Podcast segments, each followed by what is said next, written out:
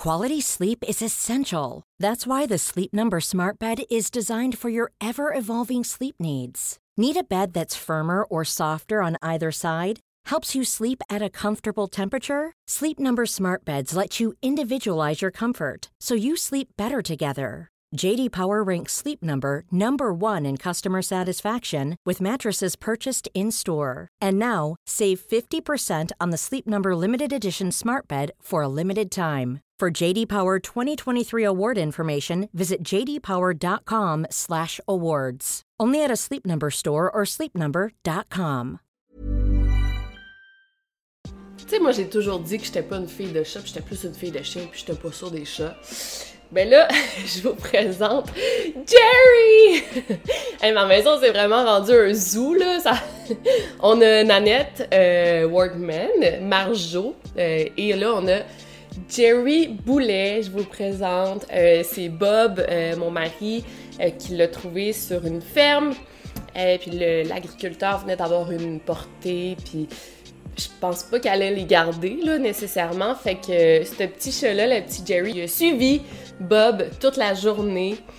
Finalement, Bob est arrivé le soir avec une boîte à la maison et il y avait mon petit chat dedans. Je suis vraiment en amour avec mes chats. Puis là, je voulais pas le présenter tout de suite. J'attendais de voir si tout le monde s'entendait bien, les deux chats, Nanette.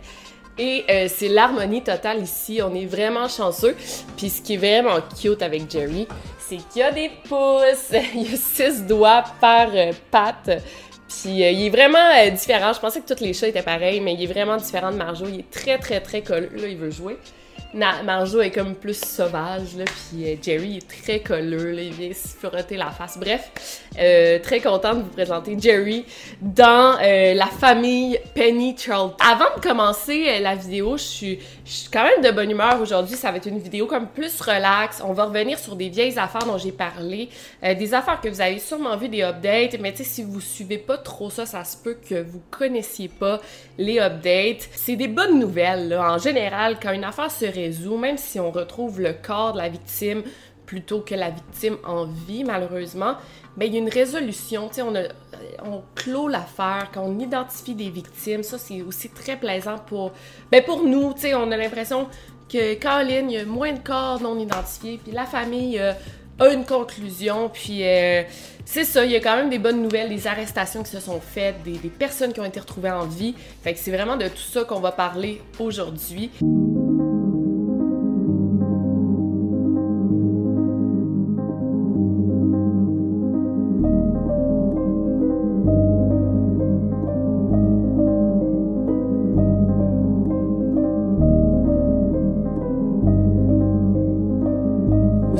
Podcast Over and Out.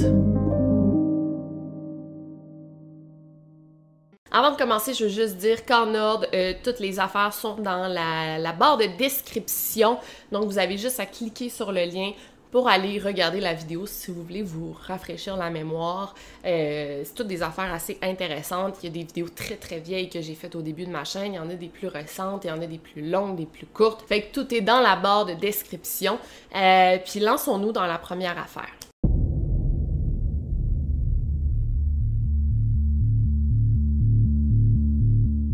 Il y a aussi environ 40 cheveux ou poils qui ont été retrouvés euh, sur le corps de Hay et sur ses vêtements. Ils appartenaient tous à Hay, sauf deux. Donc j'avais fait une vidéo assez longue sur l'affaire de Adnan Sayed. C'est probablement l'une de mes vidéos les plus longues sur ma chaîne. Si vous l'avez pas vue, je vous recommande grandement d'aller voir cette vidéo. Euh, c'est une affaire qui est très complexe, mais aussi très fascinante. Donc rapidement, pour vous remémorer un peu l'histoire, on a Min Lee de 18 ans qui a été assassiné en 1999 dans la ville de Baltimore. Suite à une très longue enquête, il y a son ex-petite amie de qui il est encore très proche, là, il est encore très ami. Euh, il a été euh, condamné à la prison à vie suite à euh, une reconnaissance de sa culpabilité. Euh, mais c'est très partagé. Là. Il y en a qui. En fait, je pense que c'est genre une histoire de la moitié de la population doit croire qu'il est coupable et l'autre moitié qu'il est non coupable. Et même moi qui crois qu'il est non coupable, après j'ai lu euh, des arguments de des gens qui croient qu'il est coupable, puis on dirait que j'ai comme tout remis en question. Donc en 2022, c'est tout récent, mais il y a des nouveaux tests ADN qui ont été faits, qui ont été reproduits dans l'enquête, et euh, ça a mené à la découverte de deux nouveaux potentiels suspects dans le meurtre de Heyman Lee. Et cette découverte-là, avec les nouveaux tests ADN, ça a permis d'exonérer Adnan Sayed et ça a permis de le libérer de prison. Donc en gros, les procureurs ont finalement euh, abandonné toutes les accusations envers Adnan Sayed qui, a été euh, libéré de prison après avoir passé plusieurs années en prison. Il est sorti de prison il y a maintenant 41 ans. À l'époque, il avait 18-19 ans. Là. Euh, puis ce qui est triste, ben, c'est ça, depuis le début, lui, il clame son innocence. After 23 years behind bars, Adnan Syed walked out of prison yesterday. A Maryland judge vacated his conviction for the murder of his high school girlfriend, Heyman Lee. Donc, il aurait fait euh, carrément plus de 20 ans de prison pour rien. Ça a été vraiment une grosse nouvelle dans tout le monde du true crime parce que euh, si t'es fan de true crime, tu connais cette histoire-là. Et euh, il y en a beaucoup qui étaient très très contents de cette décision, d'autres qui ne l'étaient pas. Comme je vous dis, l'opinion sur cette affaire est très partagée. Je vous invite à aller regarder la vidéo pour vous faire votre propre opinion sur l'affaire du meurtre de Heyman Lee. Mais là, c'est pas tout. Euh, en mars 2023, très récemment, il y a la Cour d'appel du Maryland qui a réinstauré la conviction de Anand Sayed sa sentence et a demandé à ce qu'il y ait un nouveau procès pour juger si Anand Sayed devrait rester en liberté ou non. Euh, ça, ça doit être un ça doit être un coup d'en face, euh, un coup dans le visage, un coup de poing dans le visage pour, et pour Anand Sayed et sa famille, mais et pour la famille de Heyman Lee qui doit être qui doivent en avoir jusque-là des accusations, des procès, des, ça doit être vraiment horrible, surtout si la famille de Aymin Lee croit que Sayed est coupable. Donc pour le moment, Anand Sayed n'a toujours pas besoin de retourner en prison. Euh, on est en attente d'un nouveau procès pour faire appel à la décision. Honnêtement, moi je pense pas qu'il va retourner en prison. Personnellement, je serais dévastée qu'il retourne en prison. Mais on va suivre ça de près et qui sait, peut-être qu'il va y avoir une nouvelle vidéo update sur le sujet.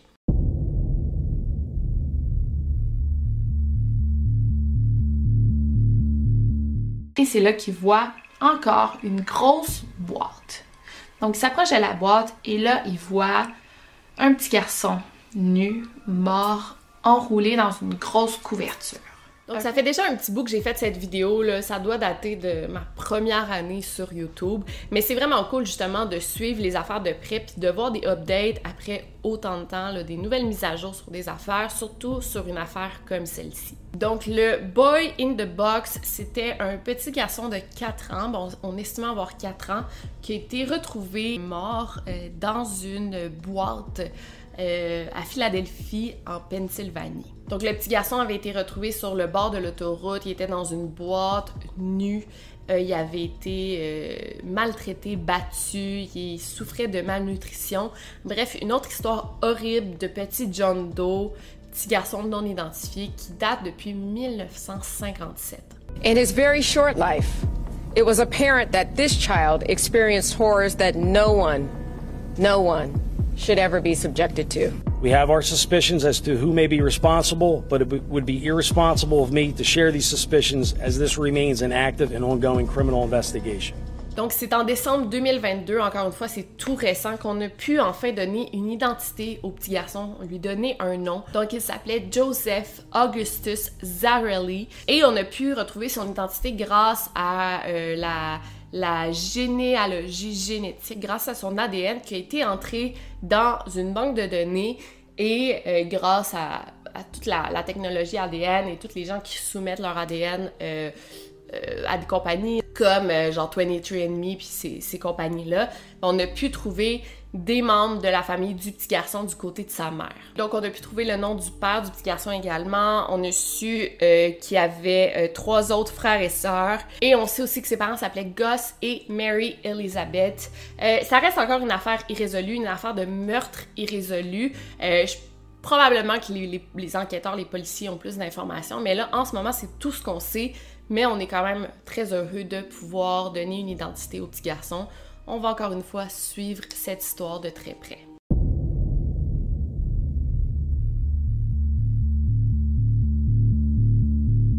Mais là, au moment de monter sa tente, Madison s'est rendu compte qu'elle avait euh, amené une tente beaucoup trop petite ou trop grosse. Là, c'était pas de la bonne grosseur pour ce qu'elle avait prévu.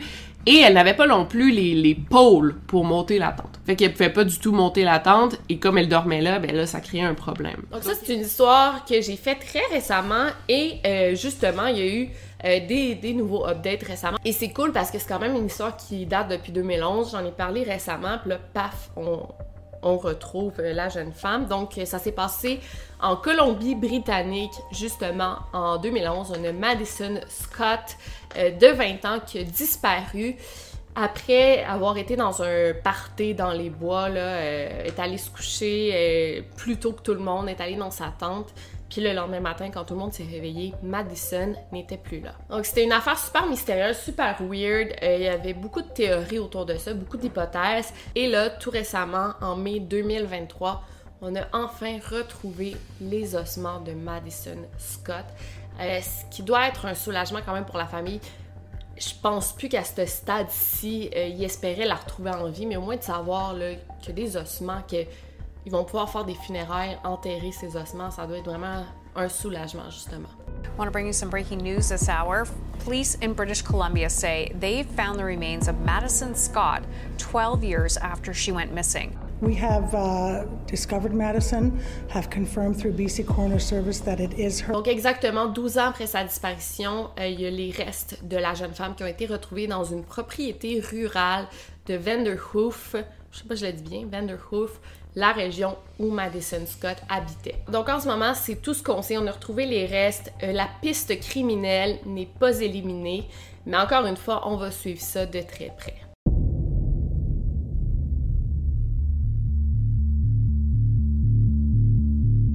Maï, euh, le père de Wissem, a comme bon réflexe d'ouvrir une application dans son téléphone qui euh, localise le téléphone cellulaire de sa fille pour savoir où elle est. Euh, ce qui est une très bonne initiative quand euh, ta fille de 16 ans a un téléphone. C'est bon qu'elle ait euh, cette application pour sa sécurité. Donc malheureusement, on n'a pas beaucoup d'informations sur cette affaire, mais je vais tout de même vous faire un, un bref update. Donc en juillet 2019, il y a la jeune Wissem Abdelawi de 16 ans qui a disparu de la ville de Beson en Val d'Oise. J'espère que je le dis correctement. Donc voilà, je sais que ses proches étaient très inquiets. Sa meilleure amie ainsi que sa maman m'avaient contacté euh, pour me demander de faire une, une vidéo sur le sujet parce que c'est ça, c'était effectivement très inquiétant. Est-il vrai qu'elle a discuté avec un jeune homme sur les réseaux sociaux deux jours avant sa disparition? Oui, tout à fait. Puisque là, dans la semaine même, on a réussi, moi et mon mari, à avoir les détails téléphoniques et elle avait discuté sur son portable euh, par SMS avec un garçon de besoin. Vous l'avez retrouvé, ce garçon?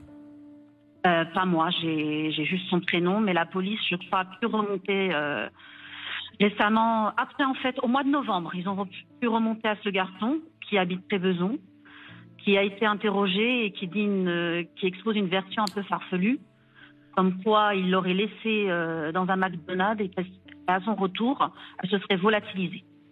Oui, il l'aurait laissé pendant quelques minutes et à son retour, voilà. aurait disparu. Tout à fait. Bon, il n'a pas été interrogé plus, ce garçon. Il, a, il y a pas de. Vous n'avez pas cherché à aller le voir? Ben non, je n'ai pas son adresse. Vous n'avez pas son adresse. Donc, euh, je... Mais oui. je suis limitée. Hein. Déjà, j'ai réussi à avoir les détails téléphoniques. J'ai fait au départ ce que la police n'a pas fait. Euh, je l'ai eu au téléphone, donc il m'en a pas, il m'en a pas dit plus. Il jure euh, ne pas avoir d'informations. Et oui. comment le, le, croire C'est la dernière personne qui, qui a vu Wissem. Donc on reste euh, dans l'incertitude la plus totale.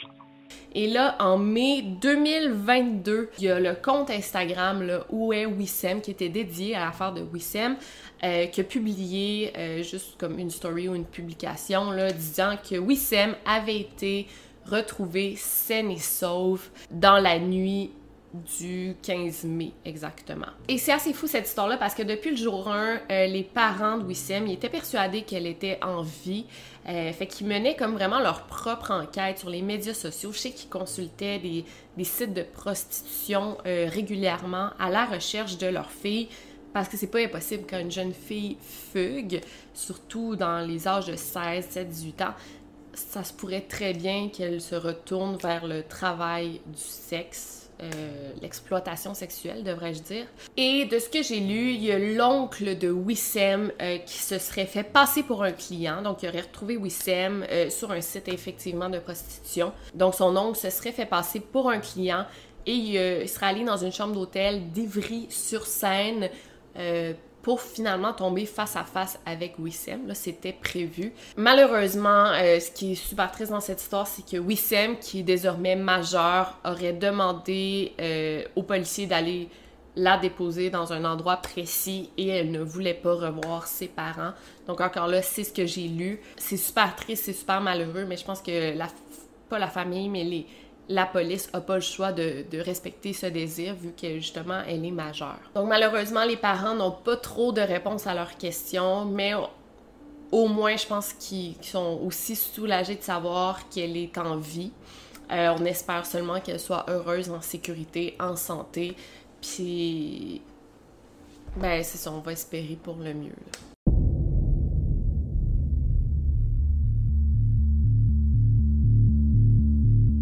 Le FBI a fait un appel à tous pour demander à Laurie et Chad de revenir, mais surtout de dire où ils ont caché les enfants. On espère qu'ils sont encore en vie, mais on ne sait pas. Et là, on va parler d'une affaire dont j'ai parlé en 2019, puis je me rappelle d'en avoir parlé, puis tout ça se passait à ce moment-là. Euh, puis il y avait eu pas mal de développements qui se passaient à chaque jour. Effectivement, depuis 2019, on est rendu loin dans cette affaire. Il y a même eu un documentaire sur Netflix sur l'affaire de Lori Vallow. D'ailleurs, ceux qui veulent voir le, documentaire sur Netflix, c'est une série documentaire euh, qui est sortie en 2022. Ça s'appelle Sins of Our Mother. L'accent. Euh, Puis c'est vraiment détaillé. Fait que si vous voulez avoir tous les détails de cette affaire, je vous invite à aller regarder le documentaire sur Netflix. Donc, je vais essayer de vous faire un résumé de cette affaire-là, mais c'est une affaire très, très complexe. Euh, les deux enfants de Laurie Vallow, donc Tylee Ashlyn Ryan de 16 ans et son petit frère JJ Vallow de 7 ans, ont disparu en septembre 2019 de Chandler, en Arizona. Donc, à l'époque où j'ai fait la vidéo, les enfants étaient portés disparus depuis un mois et la mère euh, est allée se remarier à Hawaï. Donc ça déjà là, c'était très louche là, que les enfants disparaissent puis la mère se marie dans le mois suivant. Tu sais, que tes enfants soient portés disparus, là. L'affaire que tu penses le moins, c'est de te marier puis de célébrer, on s'entend. Where are your kids? No comment? They've been missing for four months. You have nothing to say? Donc, les corps des enfants ont finalement été retrouvés. Euh, ça, c'était super triste comme événement parce que on espérait qu'ils soient encore en vie. Mais ils ont été retrouvés le 9 juin 2020 dans la cour de Chad Daybell, qui est le nouveau mari de la mère des enfants de Lori Vallow. Tonight, the grandparents of two Idaho children missing since September say their bodies have been found, but police not confirming they are the remains of 17 year old Tylee Ryan and her brother, 7 year old JJ Vallow, discovered during a search at Chad Daybell's home, their mother's new husband. L'année suivante, le 25 mai 2021, euh, il y a Chad Daybell et Lori Vallow qui ont été arrêtés pour les meurtres au premier degré de Tylee et de JJ, les enfants, mais aussi de Tammy Daybell, l'ex-femme de Chad Daybell. Euh, il y a eu plusieurs meurtres qui se sont effectués dans toute cette histoire-là. Donc vous voyez, c'est une affaire très complexe, mais le plus récent update qu'on a eu, c'est euh, en juillet de cette année où Lori Vallow a été reconnue coupable pour le meurtre de ses enfants et a été condamnée à la prison à vie sans possibilité d'appel. Donc voilà pour cette histoire. On boucle la boucle, puis je vous invite à aller voir le documentaire sur Netflix pour vraiment tout connaître en détail.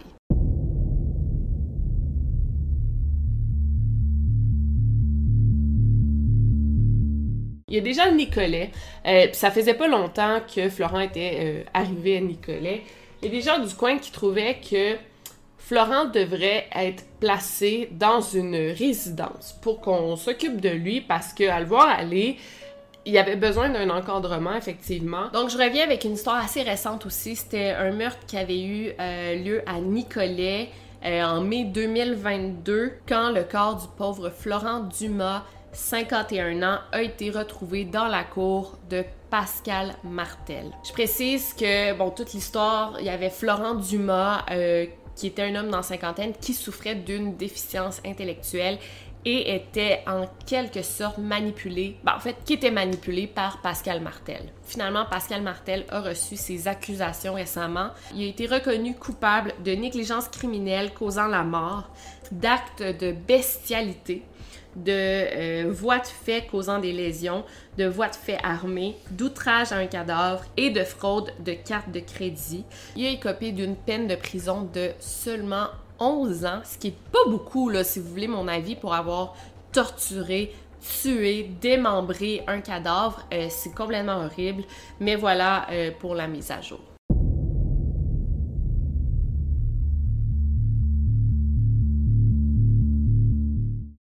Elle a été retrouvée nue, face contre le sol, couchée sur une serviette de plage et elle avait la tête comme appuyée sur son jeans et son bandana bleu comme tout plié, comme si on s'en servait comme un oreiller. Pour parler maintenant d'une autre affaire de John Doe, Jane Doe qui a été euh, résolue, euh, je vais parler d'une vieille vieille affaire dont j'ai parlé, euh, ça fait un petit bout. Jane Doe, Lady of the Dunes. Encore là, c'est dans mes premières vidéos. C'est vraiment cool parce que plus je vais faire des vidéos updates, plus qu'il va y avoir des Jane Doe, John Doe d'identifier grâce à la nouvelle technologie ADN. Ça permet de résoudre plein d'affaires, là, c'est vraiment impressionnant. Donc l'affaire a eu lieu le 26 juillet 1974 quand le corps en décomposition d'une femme a été retrouvé dans des dunes de la ville de Provincetown au Massachusetts. Euh, c'est d'ailleurs de là que vient le nom Lady of the Dunes, parce qu'elle a été retrouvée euh, dans des dunes.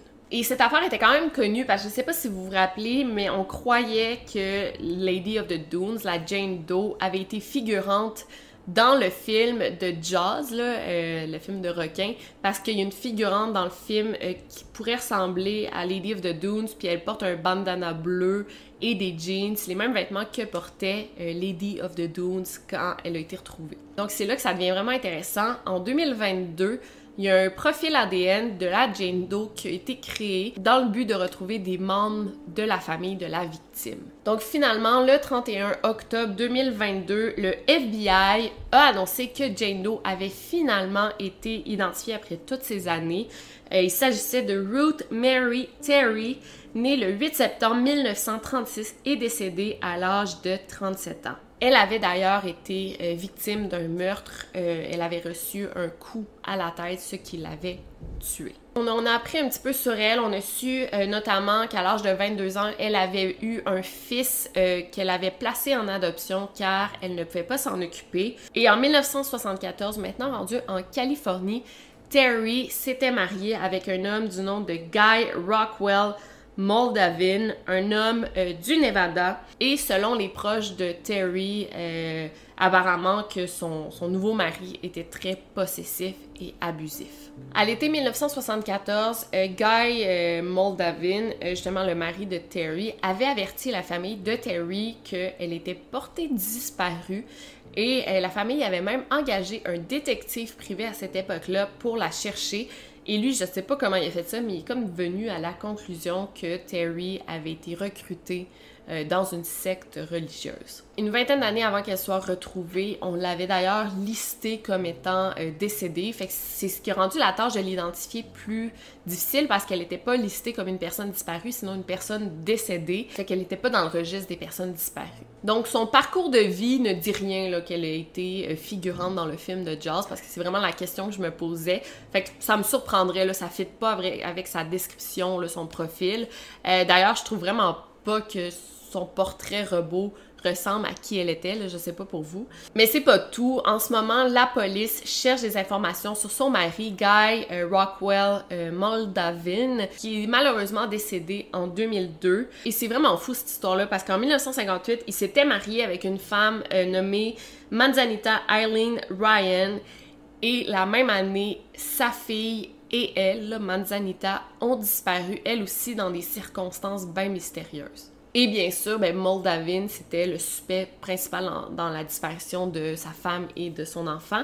Et il était aussi le suspect principal euh, dans le meurtre d'un camionneur de 50 ans nommé Henry Lawrence Bird, mais aussi la disparition de sa petite amie de 17 ans nommée Barbara Joe Kelly. En sachant tout ça, c'est presque sûr que c'est lui qui a tué sa femme Terry. Il l'a juste abandonné là sans identité. C'est vraiment triste, mais au moins, euh, la Lady of the Dune a été identifiée, puis euh, ça, c'est quand même une bonne nouvelle.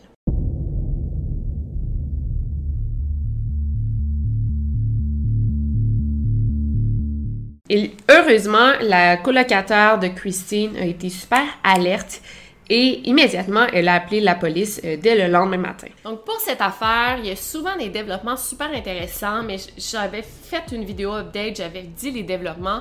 Là, euh, l'affaire vient d'être en quelque sorte résolue et je veux, je veux full vous en parler parce que, bon, l'affaire de Christine Smart, euh, c'est une affaire bien mystérieuse, mais on connaît pas mal la fin. Et là, c'est drôle, j'arrive de, vacances. Je suis allée cinq jours dans le nord du Québec avec mon mari. Puis on aime ça quand on fait de la longue route d'écouter euh, des podcasts, des, longues enquêtes sur une affaire. Et euh, moi, j'ai tendance à écouter des podcasts sur des affaires dont j'ai déjà parlé parce que sinon, euh, si c'est des nouvelles affaires, je vais comme travailler. Tu sais, on avait comme 9 heures de route à faire. Fait que j'aurais pris des notes pendant les 9 heures du podcast, ça n'a pas de sens. Fait que là, j'ai écouté un podcast sur toute l'affaire de Christine Smart. J'ai appris énormément d'affaires dont je savais pas.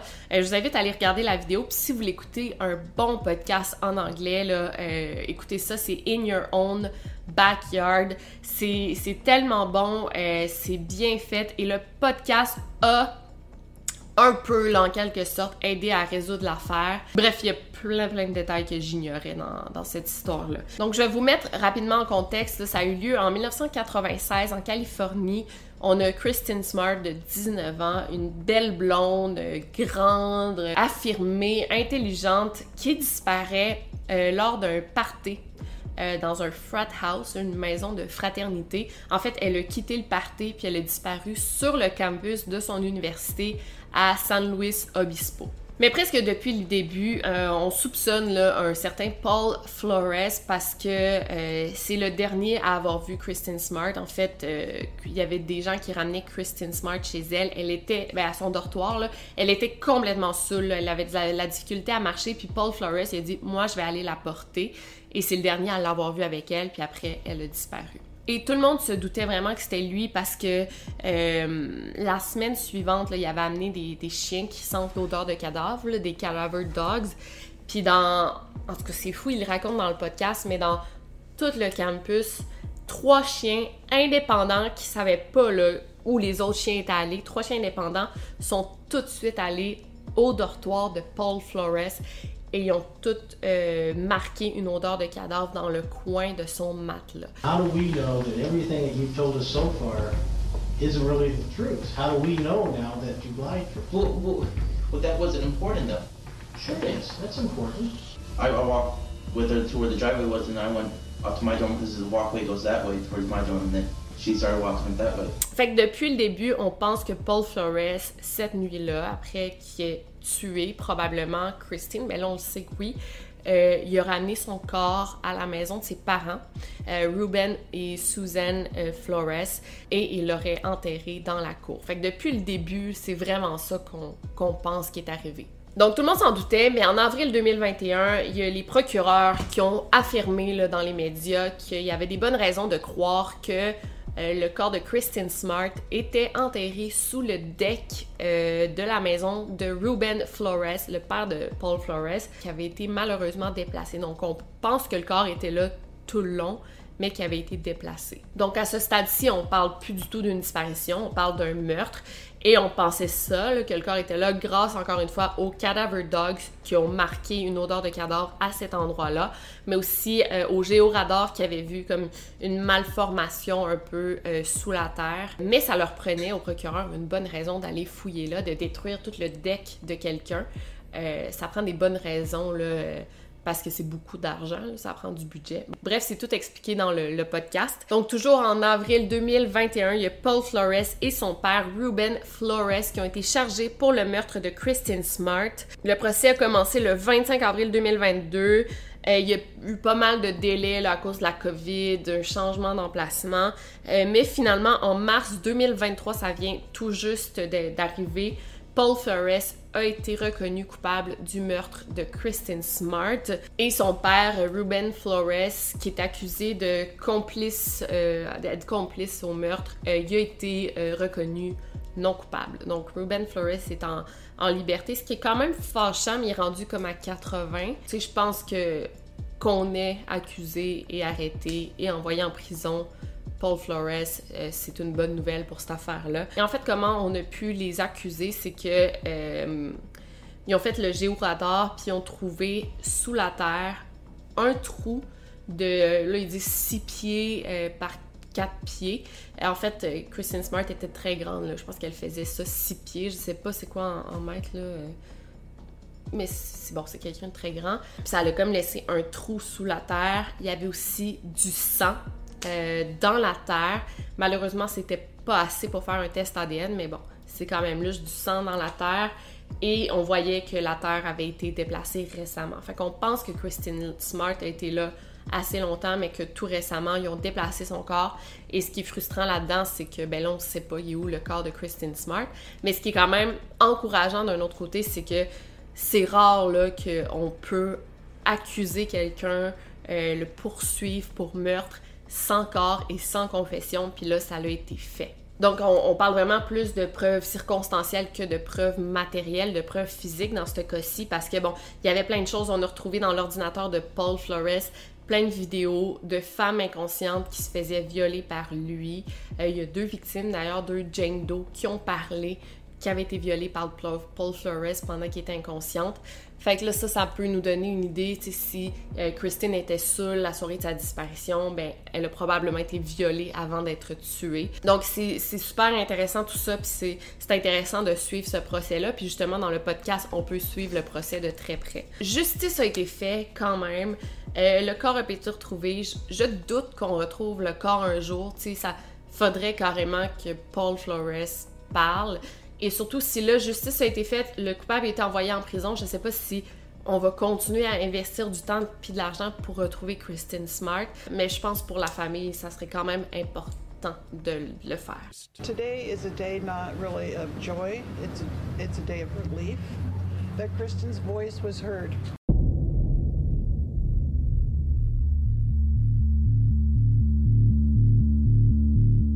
Mais Libby, ce qu'elle a fait, c'est qu'elle a pris une vidéo de l'homme qui marchait vers elle. Et on pense que cet homme serait le tueur.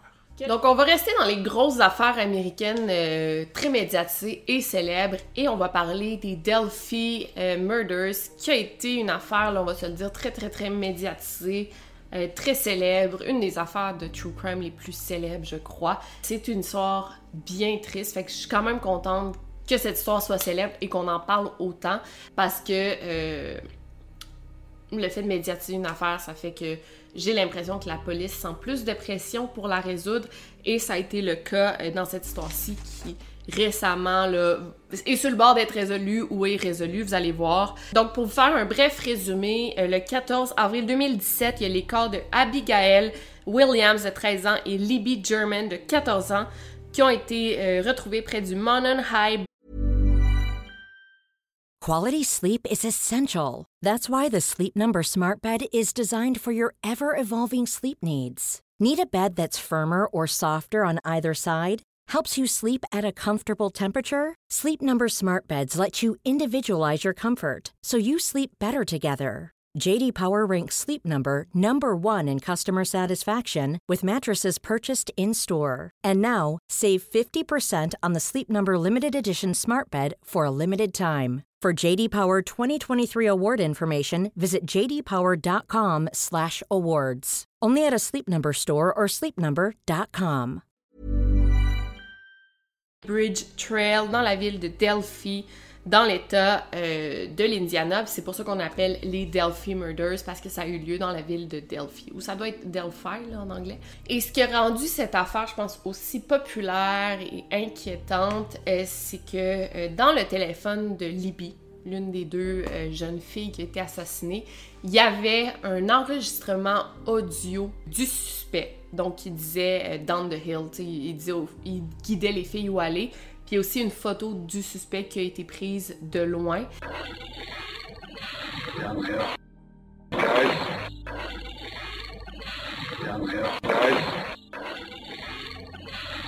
C'était probablement une façon pour les deux victimes d'enregistrer leur tueur.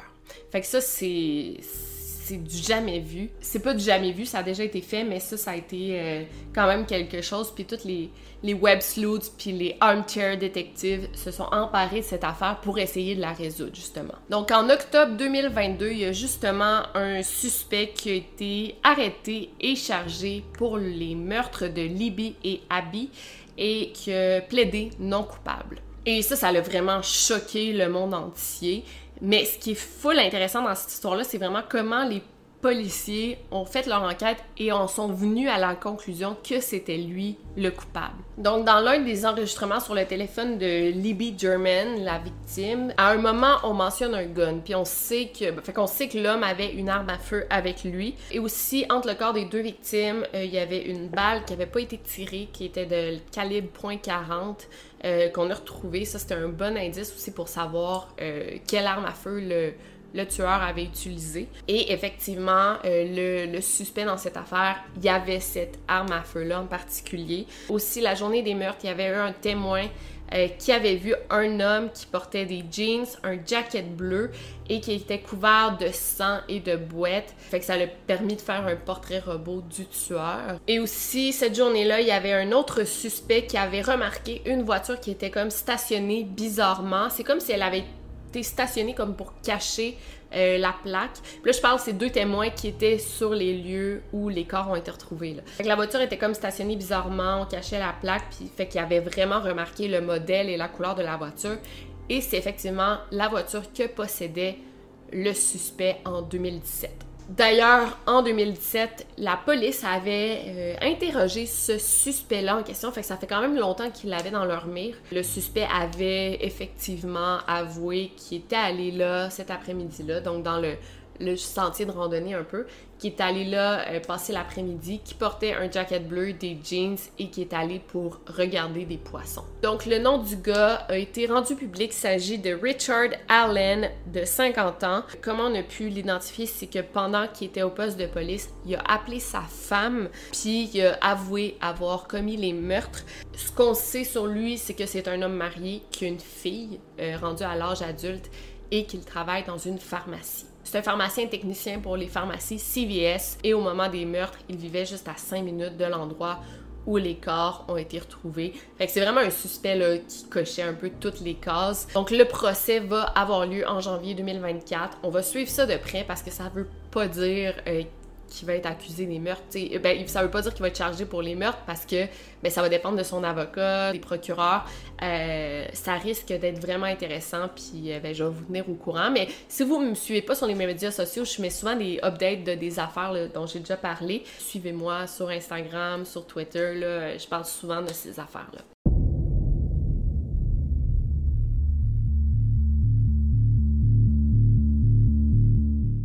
À quel moment la police va considérer que James Ambroise est en danger? Et ici, la nuance est super importante parce que de dire que c'est un fugitif, ça le rend comme quelqu'un de dangereux, quelqu'un qu'on ne veut pas aider. Pour la disparition de James Ambroise, petit coué, il n'y a pas beaucoup de, nouvelles, il n'y a pas beaucoup de développement, mais je veux quand même vous tenir au courant euh, depuis ma vidéo, qu'est-ce qui s'est passé exactement, parce que c'est une affaire qui, moi, m'a touchée, qui a pas toucher tout le monde, là, euh, avoir vos commentaires. Euh, bref, euh, je vais pas m'embarquer là-dedans, mais je veux quand même vous tenir au courant. Est-ce qu'on avance dans cette histoire-là? Donc, j'ai contacté Stéphane Luce pour lui demander c'est quoi les updates, qu'est-ce qui se passe avec ça? Puis, ce qui est cool, c'est qu'après ma vidéo, il y en a quelques-uns d'entre vous qui ont contacté la MDIC, le meurtre et disparition irrésolue du Québec, pour donner des informations assez pertinente en lien avec la disparition de James.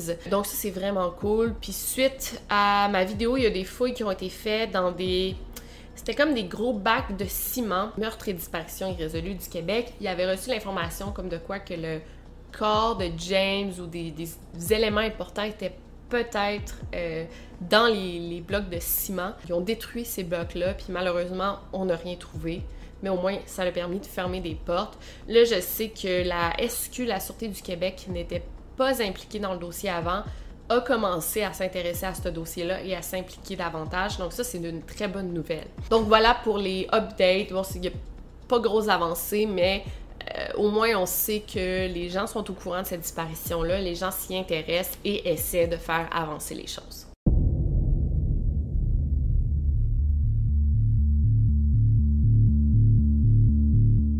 Et vous allez voir, c'est incroyable à quel point la fillette sur les photos ressemble énormément au portrait robot qui a été fait à partir des ossements. Donc pour cette histoire, c'est vraiment cool parce que j'ai fait une vidéo euh, sur cette affaire en mars 2022 et là, en janvier 2023, euh, on vient de résoudre cette affaire-là. Ben, semi-résoudre l'affaire euh, qui datait de quand même 11 ans sans être résolue. Fait qu'on parle d'une autre Jane Doe qui a été identifiée. Donc pour vous rafraîchir la mémoire, en janvier 2012, il y avait un crâne d'une fillette, donc non identifiée, qui a été retrouvé dans un trailer park dans la ville de Opelika en Alabama, donc d'où vient le, nom Opelika Jane Doe. On avait aussi retrouvé des ossements pas trop loin du crâne et des vêtements euh, roses pour enfants. Donc justement, en janvier 2022, on a intégré l'ADN de la fillette dans une banque de données en espérant trouver euh, des, membres de la famille de la pauvre petite Jane Doe. Et bon, exactement un an plus tard, on a enfin annoncé l'identité euh, de la petite Jane Doe qui était Amore euh, Jovia Wiggins, qui est décédée à l'âge de 5 ans. Donc, les parents de Amore étaient Lamar Vickerstaff et Cherry Wiggins, mais depuis 2009, la mère Cherry avait plus de droit de visite de son enfant, donc elle, la voyait plus du tout. Euh, mais elle payait quand même une pension au père qui avait la garde complète de l'enfant, donc euh, la mère, c'était lui qui s'en occupait. En fait, c'était lui, la mère et sa femme Ruth, qui n'était pas la mère de l'enfant, qui s'occupaient de la petite fille. Donc le 17 janvier 2023, là, euh, après qu'on ait annoncé le nom de la fillette, il y a Lamar et Ruth qui ont été arrêtés pour le meurtre de Amore et aussi pour avoir négligé de signaler sa disparition. Grâce aux ossements, on, a pu euh, en savoir un peu plus euh, sur la condition de la fillette. Euh, on savait qu'elle avait eu des fractures au crâne, aux bras, aux jambes, aux épaules et aux côtes. On croyait aussi que la petite fille souffrait de malnutrition et qu'elle était aveugle d'un œil suite à une blessure. Donc à l'époque, on savait qu'elle avait été victime d'un meurtre, mais là, euh, on a pu arrêter les coupables qui étaient son père et sa belle-mère finalement. Aussi, je sais pas si vous vous rappelez de cette histoire-là, mais bon, euh, c'était dans ma vidéo. Euh, il y avait des photos d'une fillette à l'église qu'on croyait que c'était la petite Opelika Jane Doe parce qu'elle ressemblait beaucoup, puis je pense qu'elle avait un œil non-voyant aussi. On n'a pas encore confirmé si c'était bel et bien Amore, mais euh, ça ressemble tellement que c'est presque impossible que ça soit pas elle. Donc pour revenir à l'arrestation, en fait, Ruth dit qu'elle aurait dit à Lamar, son mari, que elle voulait plus s'occuper de Amore, puis euh, qu'il trouve de quoi, mais elle, elle voulait plus s'en occuper. Donc Lamar aurait comme amené Amore avec lui pour euh, que sa famille à lui s'en occupe. Donc il aurait comme transmis sa garde à sa famille. Et selon Ruth, ben après ça, elle, elle, s'en est comme juste lavé les mains. Elle a dit, OK, euh, est avec euh, sa famille, mais elle savait pas que son mari allait finalement la tuer. Là. Lamar a finalement avoué avoir tué sa fille, mais il euh, nie l'avoir négligée et battue violemment qui est quand même fou, là, parce que ben, il y a des preuves physiques qu'elle a été battue. Donc voilà pour les informations qu'on a. On va attendre encore une fois le procès. Mais là, c'est une bonne nouvelle. Il va y avoir des gens qui vont être chargés pour meurtre et la petite fille a été identifiée. Je pense qu'on pouvait pas avoir un meilleur euh, outcome euh, pour cette situation-là. On pouvait pas avoir des meilleurs résultats.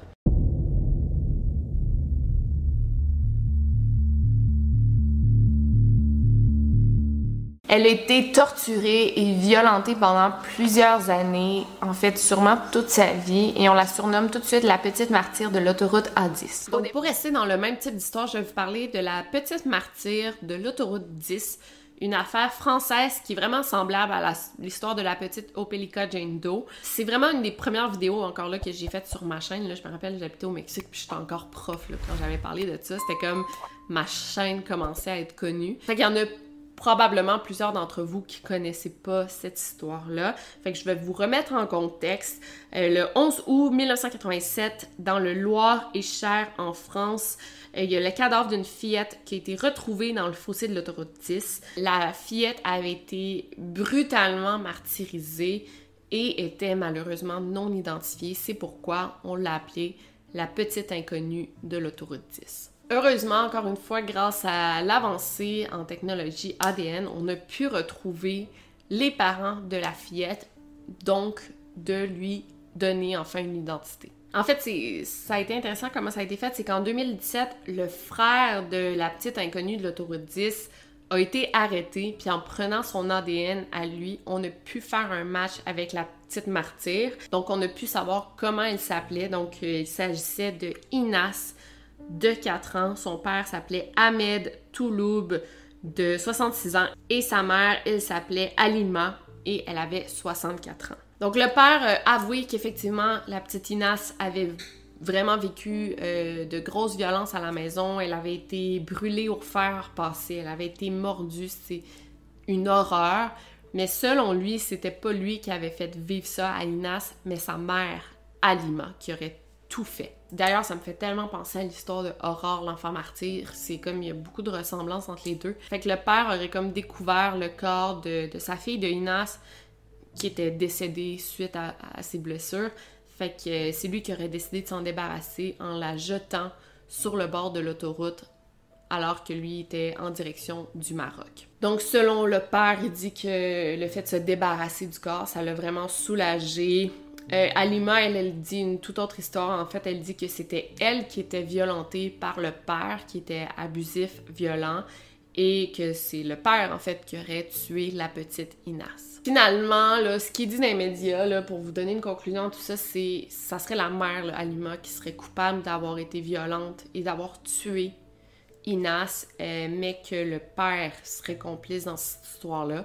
Euh, je pense qu'en se débarrassant du corps, ça fait de lui un complice, ou en fermant les yeux sur sa femme qui qui bat son enfant aussi, ça fait probablement de lui un complice.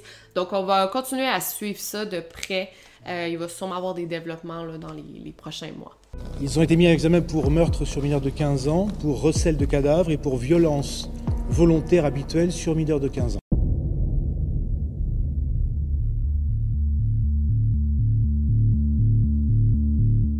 Stepdaughter, Alyssa, whose body has never been found. Alyssa's brother and sister were amongst those who took the stand today. Alyssa sortait de la maison, il se cachait pour l'espionner. Il fouillait toujours dans la chambre d'Alyssa et même qui enregistrait ses appels téléphoniques. Donc pour cette affaire, il y a récemment eu un gros développement qui est loin d'être une bonne nouvelle. J'avais hâte de vous en parler parce que c'est extrêmement frustrant. Je vous remémore l'affaire euh, rapidement. Alyssa Turney, c'était une adolescente de 17 ans qui a disparu le 17 mai 2001 dans la ville de Phoenix, en Arizona. Au moment de sa disparition, elle vivait avec sa demi-sœur Sarah Turney et euh, son beau-père à elle, euh, Michael Turney. Donc depuis le début, le tout pointe vers le suspect numéro un qui est euh, Michael Turney, puis pas mal de preuves là, pour dire que c'était probablement lui. c'est le dernier à l'avoir vu en vie. Il était carrément obsédé avec Alyssa, il la stalkait.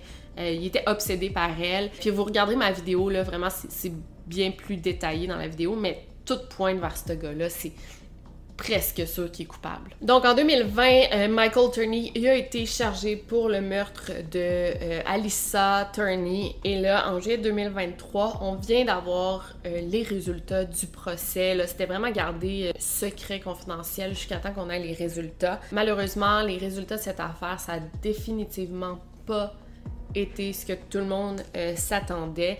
En fait, Michael Turney a été acquitté et libéré de prison, ce qui est complètement fou, euh, ce qui est une claque d'en face pour la famille de la victime qui attendait vraiment que cette affaire soit résolue. Ça va être vraiment difficile de trouver un corps d'après moi. Euh, on a des doutes qu'elles sont enterrées dans le désert. un corps, c'est presque impossible, mais au moins on espérait que euh, le coupable soit envoyé en prison pour ça. La sœur d'Alissa, Sarah Turney, elle a un podcast, elle est, est, assez célèbre dans le monde du true crime, elle est vraiment euh, pro-victime, elle aide beaucoup de familles. Euh, son podcast qui est vraiment éthique, moi je l'aime beaucoup, c'est Voices for Justice. Euh, fait que si vous cherchez un bon podcast de true crime, elle fait des, des cases intéressants.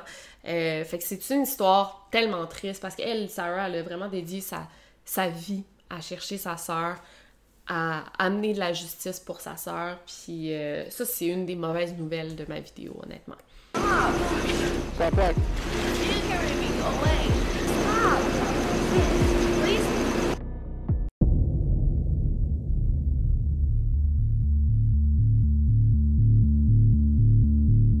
Fait que moi, j'ai bon espoir qu'on va probablement le retrouver un jour. On va probablement savoir c'est qui le, le Long Island Serial Killer ou le Craigslist Ripper. Donc l'affaire du Long Island Serial Killer, c'est vraiment pas une histoire que je m'attendais à ce qu'elle soit résolue un jour, surtout pas cette année. Tu sais, c'est le Gilgo Beach Murder, dont j'ai déjà parlé sur ma chaîne, ça fait pas si longtemps. Mais en même temps, tu sais, si le Golden State Killer a été identifié grâce à l'ADN, pourquoi pas le Long Island Serial Killer? Fait que c'est vraiment une bonne nouvelle. Puis je pense que les autres tueurs en série non identifiés doivent chier dans leur short en ce moment. Ils doivent avoir vraiment peur que qu'ils soient les prochains. Good for them. Good for us. Donc les Gilgo Beach Serial Killings, euh, c'est une série de meurtres qui a eu lieu entre 1996 et 2011 qui impliquait 18 victimes. Euh, qui ont toutes été retrouvées euh, dans le sud de Long Island, dans l'État de New York, aux États-Unis. Les victimes étaient euh, toutes des femmes, euh, toutes majorité des travailleuses du sexe qui offraient leurs services euh, sur des sites comme Craigslist d'ailleurs. Malheureusement, c'est pas toutes les victimes qui ont été identifiées. Il y a beaucoup de Jane Doe là-dedans, quelques Jane Doe là-dedans. Puis on pense que le tueur de toutes ces femmes-là qui ont été retrouvées, c'est le même homme, soit le Long Island Serial Killer. Donc le 14 juillet de cette année, ça fait, au moment que je filme ça, ça fait un mois et demi là, qui a été retrouvé. On a enfin arrêté un suspect. C'est pas mal incroyable toutes les preuves qu'on a contre lui. Là, je veux pas que ça soit une vidéo juste sur le Long Island Serial Killer. Là. Je vais essayer de faire ça rapidement, mais je vais quand même vous en parler. Donc, l'homme en question se nomme Rex Urman, euh, de 59 ans, et il a été chargé pour les meurtres de trois femmes dont on a trouvé les corps en 2010 près de Gilgo Beach. Donc il s'agit de Melissa Barthelemy, Megan Waterman et Amber Costello. Euh, c'est aussi euh, le suspect dans le meurtre d'une quatrième femme, euh, Maureen Brainard Brains, qui a été aussi trouvée au même endroit, près des autres corps. Et pour ces quatre meurtres, Rex a plaidé non coupable pleurant. Donc, qu'est-ce qu'on sait exactement de lui? Donc, c'est un homme de 59 ans, c'est un grand architecte de Manhattan. C'est un homme marié, un père de deux enfants. C'est un homme qui semble vraiment normal. Ses voisins le, décrivent comme euh, un père de famille très tranquille. Euh, ses collègues disent qu'il est assez arrogant et creepy. Ça, change d'une personne à l'autre. Mais tu sais, ça a l'air juste d'un architecte de Manhattan qui se prend pour un autre puis qui est pas mal sage, à première vue. Rex Urman, I'm an architect, I'm an architectural consultant, I'm a troubleshooter, born and raised on Long Island. Donc apparemment que la police a pas mal d'indices contre lui, donc ça me surprendrait qu'il soit reconnu non coupable. Mais tu sais, mettons, euh, les victimes, avant de disparaître ou avant de mourir, elles faisaient des appels ou elles recevaient des appels sur leur téléphone et euh, les appels ont été localisés exactement à son bureau. Euh, pas son bureau, mais le lieu de son bureau, près de son bureau euh, à Manhattan. Il avait aussi fait, euh, Rex, il avait fait des recherches euh, sur Internet assez perturbantes euh, qui implique du matériel sadique, de la porno infantile, des images des victimes et de leurs familles, mais aussi il posait des questions assez précises à Google. Euh, par exemple, pourquoi les policiers ont pas pu retracer les appels faits par le Long Island Serial Killer, euh, pourquoi le Long Island Serial Killer n'a jamais été attrapé, et la nouvelle technologie de téléphone pourrait être la clé pour résoudre l'affaire. Donc ça fait déjà depuis le mois de mars 2022 qui était euh, largement dans la mire des policiers et des enquêteurs dans cette affaire. Mais c'est pas tout. En tout cas, c'est un homme, euh, ça, doit être un esti psychopathe, c'est lui, là, mais les, les, familles des victimes recevaient des appels de quelqu'un qui les narguait, genre qui, qu'ils appelaient pour leur faire peur, pour leur rappeler les meurtres de leurs proches, des femmes qui ont été assassinées. Et on a relocalisé ces appels et ça provient vraiment de l'endroit où est situé le bureau de Rex à Manhattan. Écoutez ça, ça, ça aussi j'ai trouvé ça vraiment fou.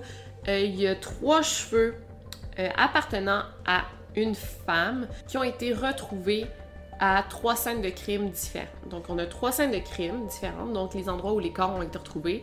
Et dans chacune des scènes de crime, on retrouve le cheveu d'une femme, mais c'est le même cheveu, ça vient de la même femme dans les trois scènes de crime différentes.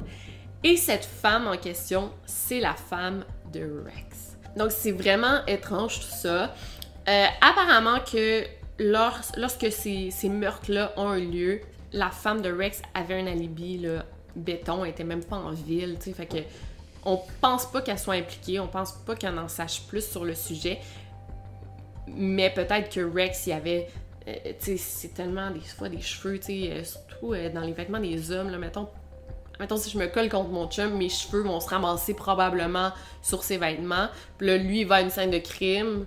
Puis là, il échappe mes cheveux à moi. En tout cas, c'est comme un, drôle de hasard, mais ça peut arriver. Puis ça, ça nous relie Rex aux victimes encore plus. Donc, comme vous voyez, à date, euh, il y a quand même pas mal de preuves contre lui. Ça, c'est ce qu'on sait. Il y a probablement plusieurs choses qu'on sait pas. Mais moi, je pense qu'il va être euh, va être reconnu coupable. En ce moment, il est juste accusé de trois meurtres possiblement quatre. Mais euh, je pense qu'il va y avoir beaucoup d'efforts qui vont être faits de la part des enquêteurs pour relier tous les autres meurtres à Rex parce qu'on pense depuis le début que c'est le même homme qui a tué toutes ces femmes-là. Et en plus de tout ça, euh, dans le même thème, euh, je veux dire aussi qu'une nouvelle Jane Doe qui a été retrouvée dans les Long Island Serial Killings. Donc il y avait quelques Jane Doe parmi les, victimes. Euh, il y en a une qui a été identifiée ce mois-ci, en août 2023. Euh, c'est une victime qui date de 1996. On l'appelait la Jane Doe number 7, donc la Jane Doe numéro 7 ou euh, la Fire Island Jane Doe. Donc en 1996, on avait d'abord trouvé les jambes d'une femme dans un sac de poubelle noir à la plage Blue Point Beach. Et beaucoup plus tard, en 2011, il y a le crâne de la même femme qui a été retrouvée à la plage Toby Beach. On a pu faire le lien effectivement entre les jambes retrouvées et euh, la tête, le crâne retrouvé. On n'a jamais pu trouver le torse et les bras de la victime, malheureusement. À l'époque, on savait pas grand-chose sur la victime. On savait seulement que c'était une femme blanche entre 18 et 50 ans. Euh, fait que c'est là qu'on lui a donné le nom de Fire Island Jane Doe ou euh, Jane Doe Number 7. Finalement, heureusement, euh, la Jane Doe a été identifiée comme étant Karen Vergara, de 34 ans, qui a disparu le jour de la Saint-Valentin. En 1996, c'était son père qui l'avait signalé comme disparu. Donc, bonne nouvelle, on va suivre ça de près, on va voir s'il y a d'autres Jane Doe qui vont être identifiés, puis on va voir aussi si cette pauvre Karen a été une victime de Rex.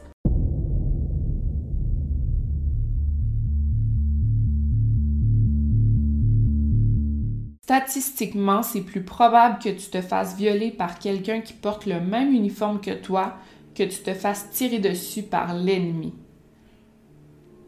C'est fou, là, c'est dégueulasse. Je reviens avec une autre histoire assez choquante euh, qui m'avait beaucoup marqué à l'époque, puis je pense qu'elle vous avait beaucoup touché aussi. En 2020, il y avait Vanessa Guillen euh, qui avait été tuée sur la base militaire de Fort Hood au Texas. Euh, c'est une affaire qui avait été super médiatisée. Je vous invite à aller voir ma vidéo sur le sujet, mais elle avait été portée disparue sur la base militaire, ce qui rendait cette affaire assez mystérieuse. C'est comment tu disparais d'un lieu clos. Viva la quiero porque mi, hija entró viva. Porque si Dios no lo quiera, mi hija aparece muerta, cierra esta. Selon l'enquête, finalement, on avait trouvé que euh, Vanessa avait été tuée par Aaron Robinson, euh, qui était comme Vanessa dans l'armée. Et Aaron Robinson, il était en couple avec euh, une certaine Cecily Aguilar, euh, qui on croyait aussi avoir été complice du meurtre de Vanessa. Quand Aaron a été confronté par la police, peu de temps après, il s'est enlevé la vie. Euh, fait qu'il nous restait comme juste comme suspect Cécilie, sa, sa conjointe. Euh, tu sais, dans cette histoire-là, que Vanessa a été tuée, puis il y a deux personnes qui l'ont tuée, ben il y a deux personnes sur trois qui sont mortes, fait qu'il y en a juste une pour être accusée. Mais aussi euh, pour dire ce qui s'est passé. Donc finalement, Cécilie a été accusée d'avoir été complice au meurtre, d'avoir aidé à commettre le meurtre et à cacher le cadavre. Finalement, Cécilie Aguilar a été reconnue coupable d'avoir participé au meurtre et a été condamnée à 30 ans de prison. Je pense que la famille de Vanessa doit être soulagée d'avoir enfin justice pour leur fille. Puis encore une fois, là, je l'ai beaucoup dit dans cette vidéo, mais je pense qu'on peut clore le sujet, on peut boucler la boucle. La famille va avoir des séquelles toute leur vie du meurtre de leur fille. En fait, ils vont avoir le traumatisme de ça. Mais au moins, si justice est rendue, si le corps est retrouvé, c'est déjà une étape de fait pour le processus de deuil.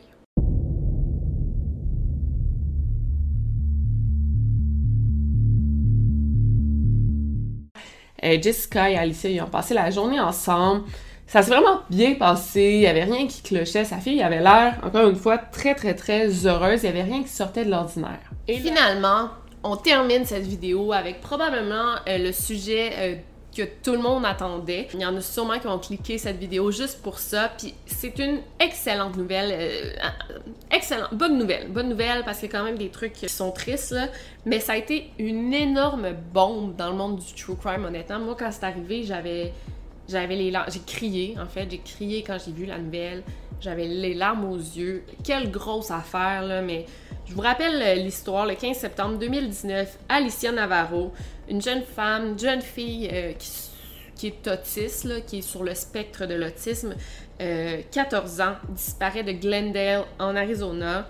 Elle s'était enfuie de sa maison au milieu de la nuit et avait laissé une petite note à sa mère qui disait qu'elle faisait une fugue et qu'elle reviendrait. Elle promettait revenir.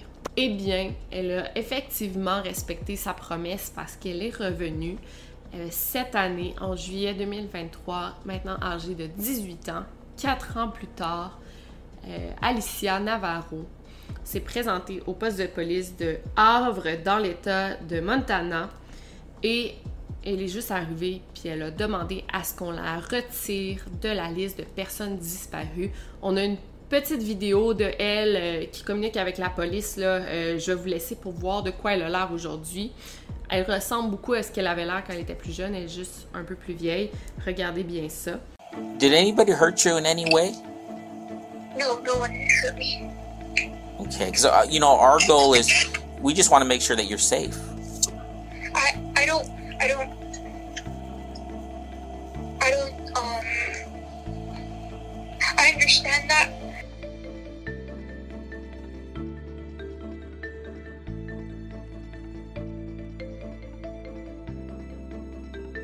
Thank you very much for talking with us. Of course. Thank you. Thank you for offering help to me. Yes, ma'am. We'll talk to you soon. Okay, goodbye. Bye bye. Donc c'est complètement fou de savoir qu'après tout ce temps, elle est encore en vie. Puis je pense que c'est une bonne nouvelle pour toutes les familles de personnes disparues, surtout euh, de jeunes qui ont disparu, qui ont fugué. C'est encourageant de voir que ça se peut qu'ils reviennent. T'sais. La police, après ça, a publié euh, un statement. Euh, donc, ils disent à ce qu'on sache, elle est en sécurité, à ce qu'on sache, elle est en santé et à ce qu'on sache, elle est heureuse. Fait c'est assez drôle, cette citation-là. Comment ils disent ça? C'est que je pense qu'ils veulent pas affirmer des choses eux-mêmes, mais que, selon ce qu'ils savent, selon ce que Alicia leur a dit, elle est en vie, elle est en santé, en sécurité elle est heureuse. Donc on n'en sait pas plus pour le moment, ça reste une enquête qui est probablement très active en ce moment, mais euh, on sait que Alicia, elle vit avec un homme de 36 ans nommé Eddie Davis, un employé de nuit du Walmart. On sait aussi que quelques jours après s'être rendu au poste de police, Eddie et Alicia ont déménagé, sûrement qu'ils se faisaient harceler par des journalistes, par des gens qui voulaient parler à Alicia. Fait qu'ils ont déménagé comme en vitesse. Mais c'est ça qui est triste parce que les policiers peuvent rien faire en ce moment. C'est une adulte, elle a le droit de plus vouloir parler à sa famille, elle a le droit d'être portée disparue. En tout cas, c'est une drôle d'histoire. On pense, on pensait à l'époque qu'elle avait été groomée sur Discord. je vous en avais parlé, c'était même le titre de ma vidéo. C'est possible que ça soit Aideen Davis qui l'ait groomée, mais là, les deux sont adultes. Est-ce qu'il peut être chargé pour euh, l'époque où elle a fugué, pour avoir gardé une personne mineur chez lui, tandis qu'elle est portée disparue. Bref, on va suivre ça de près. Je dis tout le ça, on va suivre ça de près, mais c'est la vérité. Apparemment aussi euh, que la veille qu'elle qu'elle réapparaisse, qu'Alicia réapparaisse, elle aurait été vue en train de se disputer avec Eddie, puis euh, elle disait I will go back, donc je vais retourner. Moi, je pense qu'elle est en ce moment brainwashée. Euh, tu sais, parce que pense pas qu'elle se soit réunie avec sa famille. C'est pas un heureux dénouement qu'elle retourne voir sa famille. Elle doit être brainwashée. Peut-être qu'elle est en amour avec ce gars-là, qui l'a groomé justement depuis qu'elle est adolescente. Je pense que ça se pourrait qu'il n'y ait même pas d'arrestation dans cette histoire-là. Euh, puis tu sais, Alicia, faut pas oublier que c'est une personne vulnérable. Elle a seulement 18 ans, ça fait 4 ans qu'elle est portée disparue, puis c'est une personne autiste. Fait que j'ai hâte de voir comment toute l'enquête va gérer ça, comment les policiers vont gérer ça. Puis on va respecter euh, sa vie privée en ce moment, sa confidentialité à elle et sa famille.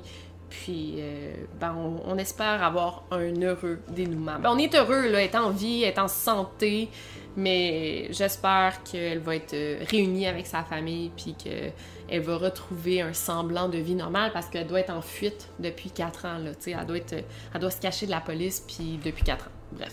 Fait que voilà pour cette histoire. Euh, voilà pour toutes ces histoires, pour ces updates. Je sais pas si ça plaît à tout le monde ce genre de vidéo, mais je trouve que c'est quand même nécessaire de le faire euh, une fois par année, une fois ou deux ans pour, euh, ben, pour savoir ce qui se passe avec les histoires dont je parle, pour avoir des bonnes nouvelles, pour avoir des moins bonnes nouvelles, mais au moins pour sentir que les histoires évoluent puis qu'on évolue avec elles.